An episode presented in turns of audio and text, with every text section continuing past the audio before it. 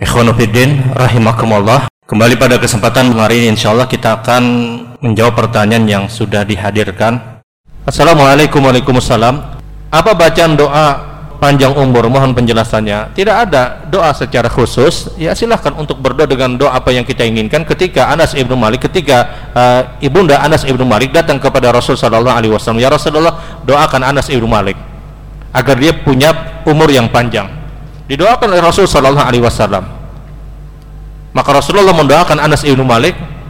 Ketika itu ibunya datang kepada Rasul meminta dua permintaan ya Rasulullah doakan Anas ibnu Malik agar dia punya umur yang panjang dan dia punya keturunan yang banyak. Maka Rasul doakan agar Anas ibnu Malik punya umur yang panjang. Allahumma tawil umur ya Allah panjangkan umur Anas ibnu Malik. Dan disebutkan ternyata doa Rasul Shallallahu Alaihi Wasallam benar-benar diijabai oleh Allah dan Anas ibnu Malik punya umur yang sangat panjang bahkan dia adalah satu sahabat terakhir yang meninggal dunia setelah mayoritas sahabat telah diwafatkan oleh Allah Subhanahu Wa Taala. Umurnya sangat panjang dan ketika didoakan agar punya keturunan yang banyak Anas ibnu Malik punya keturunan yang banyak disebutkan lebih dari 90 anak Anas ibnu Malik. Disebutkan dalam riwayat lebih dari 90 orang anak dari Anas ibnu Malik. Kadang kadang saya kumpang bini sidin bae. Artinya pian jangan berpikir beliau ya beristri dengan beberapa istri.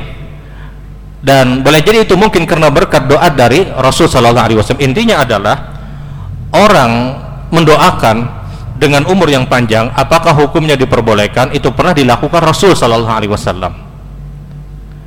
Namun sebagian besar para ulama menyebutkan yang terbaik dia doakan agar orang itu mendapatkan keberkahan.